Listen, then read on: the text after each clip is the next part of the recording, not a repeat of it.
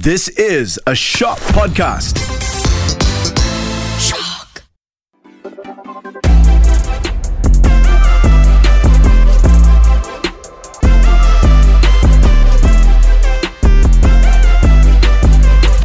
Hello, party people. Welcome back to the K pop podcast that makes you say Wah Daebak. I'm Michelle. And I'm Calista. Yes, and Calista actually just went for a pretty big event over the weekend that I thought she could tell you guys about here on our podcast. Yeah, so I went for the press conference for the iKON Takeoff World Tour. Um, basically, it was the events company. They just wanted to address a lot of the complaints and the concerns that fans have had about the venue. So the tour is going to be next month, um, July 22nd, if I'm not mistaken, and it's going to be at MIECC. So, of course, the fans were like, why there? You know, it's not like our usual spots. It's a little bit far out. But the organizers were actually saying, like, don't worry, we know it's a bit far, but we are doing our best to make it the best concert that you've ever been to. So they're putting in elevation. They they're gonna have like four big screens for the back alone.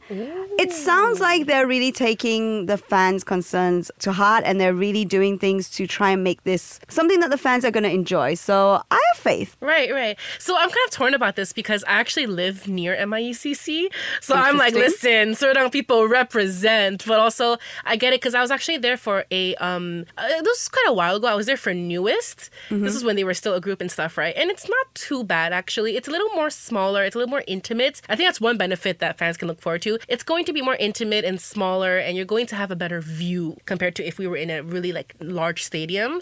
But I can see why they're concerned as well because for most people it is far out. Like how how many people do you know live near Serdang, right? That's true, but I was also thinking about it. Like, you know, when we always have concerts at the Malawati Stadium in Shah Alam? Mm. That's pretty hard to get to as well. It's just that we're used to events being there. I think it's the fact that we're not used to going to events at MIECC. Yeah, it seems a bit foreign, right? Yeah, and with all the concerts and events that are happening in the country right now, honestly, I feel like it's a great idea to have like more venue options. definitely. So, yeah, maybe we should just give it a, a try, you know? Right. Honestly, I, I would encourage the government to build more stadiums because it seems like we don't have enough.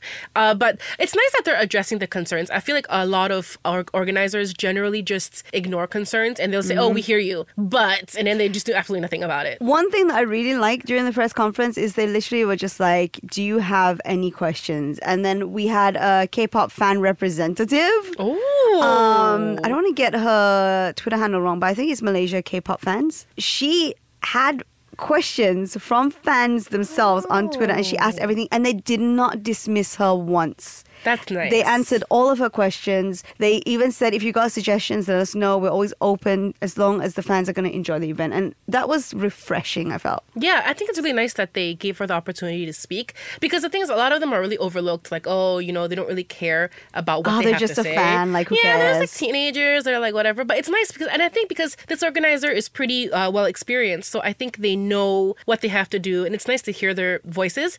I also think, I think I saw you say something about how they're going to be providing like food for some of the fans or something. Yeah, so they were saying they're going to bring in food trucks. And if you go to the, if you have the soundcheck tickets, they're actually going to provide like bentos and stuff. Oh, that's nice. So that's definitely something new for like concerts in general, like not even just K-pop. Yeah, yeah, yeah. Just in general. So- I mean, because I remember all the times I went for a concert and like you're hungry and it's Mm-hmm. hot, and sometimes these venues because they're massive, right? You're they're not near any malls or anything, and you're really just struggling to get any food or anything. So this is really really nice. A lot of fans will be excited as well to see iKON because I don't remember if they've been here before. But speaking of world tours, Taylor Swift. This is a little off topic, but Taylor Swift just announced her tour dates, and Callis is a Swifty. Are you planning to go? I feel like this is the big one. Like I, I feel like if BTS ever came down to like Singapore, Malaysia, it's gonna be the exact same thing. We're just waiting to join the Great War and hopefully get tickets for ourselves. No, I know what you mean. The war. It's just. It's. I think the most nerve wracking part is right before you get into the queue and you're about to get a queue number. Girl, I've been stressed since the Oh announcement. my so- gosh, I can't.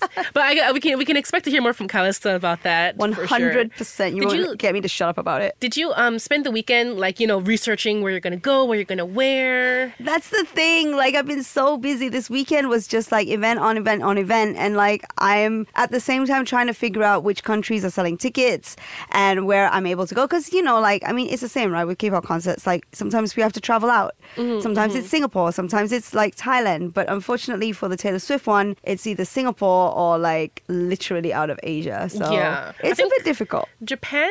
There's another sto- stop in Japan, right? There is a stop in Japan, but anyone who's tried to buy tickets uh, in Japan before can probably tell you it's not easy. So Um, Singapore or out of Asia. yeah, unless you have someone you know who is willing to help you buy tickets. Right. Yeah, Oh, else it's- nerve wracking. Oh, trust. I am so oh, stressed out.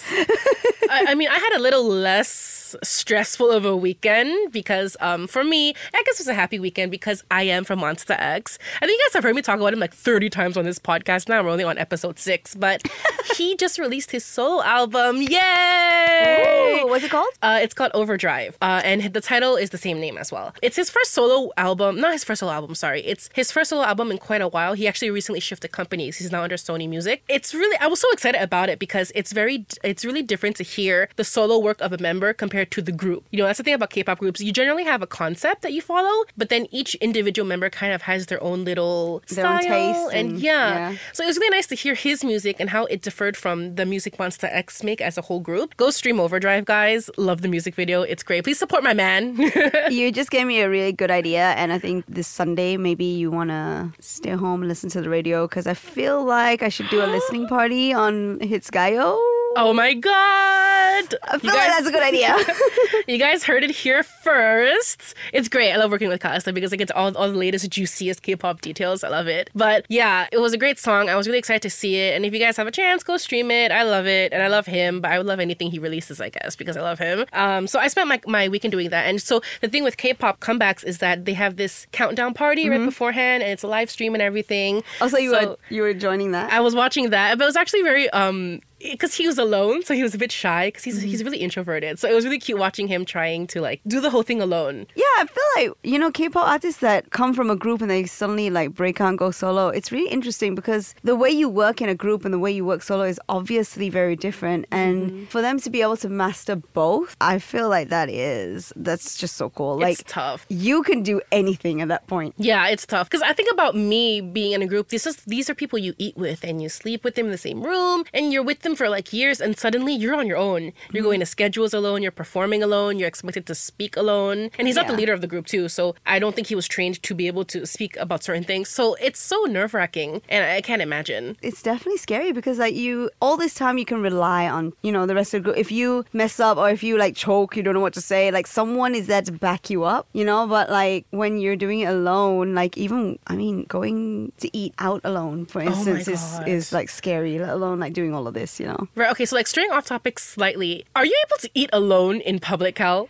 Uh, I'm able to, I don't choose to. Oh I'm such a social animal. Like if I don't have anyone to eat with, usually I just I don't even really feel hungry. I just end up not eating. Oh, yeah. I get what you mean. You, Yeah. you choose to not eat and you know just stay at home, right? Yeah, like I I do things to do it with people. you know, Right, like I got don't.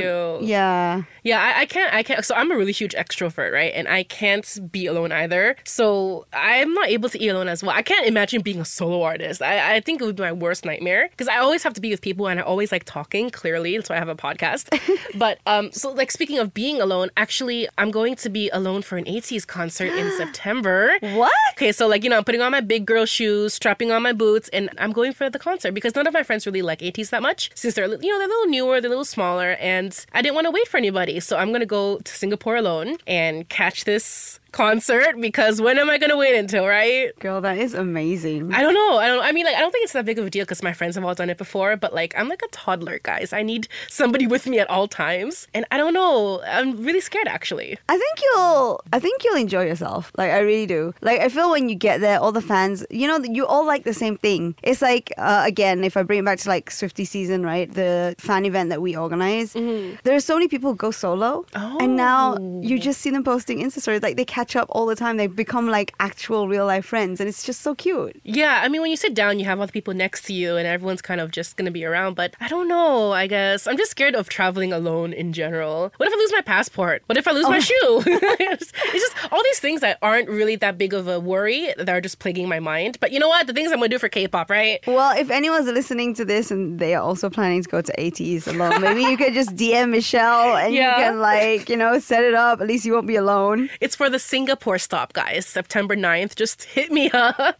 But so, uh, speaking of which, ATEEZ are also going to be performing. They were just announced to be one of the lineup artists at the 2023 K Global Heart Dream Awards. So, actually, this is quite a new. I was gonna ask, what is the? I don't think I've ever heard. I of don't, the I don't, I'm not sure if Art I've ever Dream heard of it too. I think it's pretty new because it's not really, it's not Mama, you know what I mean? Mm-hmm. Which we have every year, but I think it's pretty new. I've never heard of it before. They announced the first lineup, which are usually the newer, like fourth gen groups. So ATEEZ is one of them, along with The Boyz and Treasure. And Treasure's new unit called T5. Well, I guess like okay, we've never heard of this awards show, but it can't be like that bad or that small if all Mm. these big names are like performing. So Yeah, definitely. I think they have to have some sort of like grip if they Yeah. can pull these these celebrities in, right? And they're not small names either. ATEEZ The Boyz and Treasure, but they are very young. Me as a 27 year old, I'm like, hmm, I feel like an auntie. true, but they're also the ones that have like hits out now. Like Treasure, we're playing all the time. They just came into Malaysia, sold out. You Right, know, everyone's yeah. still talking about that It concert. went it was pretty. It was a pretty big deal. I saw a lot of my mutuals went as well, and I was like, wow. Okay, yeah. okay. So yeah, I'd say they're they're a pretty big deal right now. So Yeah, I mean, I'm kind of looking forward to this because I want to see who their second and if, if they have a third lineup, who their next lineups will be. Because usually, um, the second and third lineup will consist of older artists, like third gen, second gen. So I'm kind of curious. I curious. didn't know that they did that. Like they separate them, even like the announcements by. Yeah, gen. it's, it's kind of like like a comeback, right? Where you have to do everything separated and stuff, right? So I'm pretty curious as well to see what the uh, categories will be. Or actually, they might have already been released. and I didn't even notice this, but it seems up and coming. It might be the newest Mama, I guess. So But did you mention something to me about K drama? Yeah, okay. There's something called Second Blue Dragon Series Awards, and it's a pretty big deal because it's a very prestigious award show. It's like all of the biggest, bestest actors and actresses are there. And to be able to perform there is like an honor in itself. Oh wow! But you do have to deal with an actor crowd, so they're not going to be like it's not fans, you know, they're not going to be screaming for you. But uh, it's a big deal. It's kind of like their version of the Oscars, I would say. I feel like that's really interesting though because like I have noticed something because you know okay so with hits we always end up like interviewing a lot of um, music artists. Mm-hmm. but on the off occasion that we interview like actors the vibe is so different the way Oh. the whole interview goes the structure the questions the banter the vibe it's always so different. Actors always seem a little bit more serious whereas when it's like a music artist we can just like go crazy with it. So there is a difference. There is a difference with how they carry themselves and how they portray um, themselves in, in the media and in public. So that would be interesting to see. Right. Yeah, I think I think even when I watched interviews because I don't get to interview them yet. Hint, Yet. hint.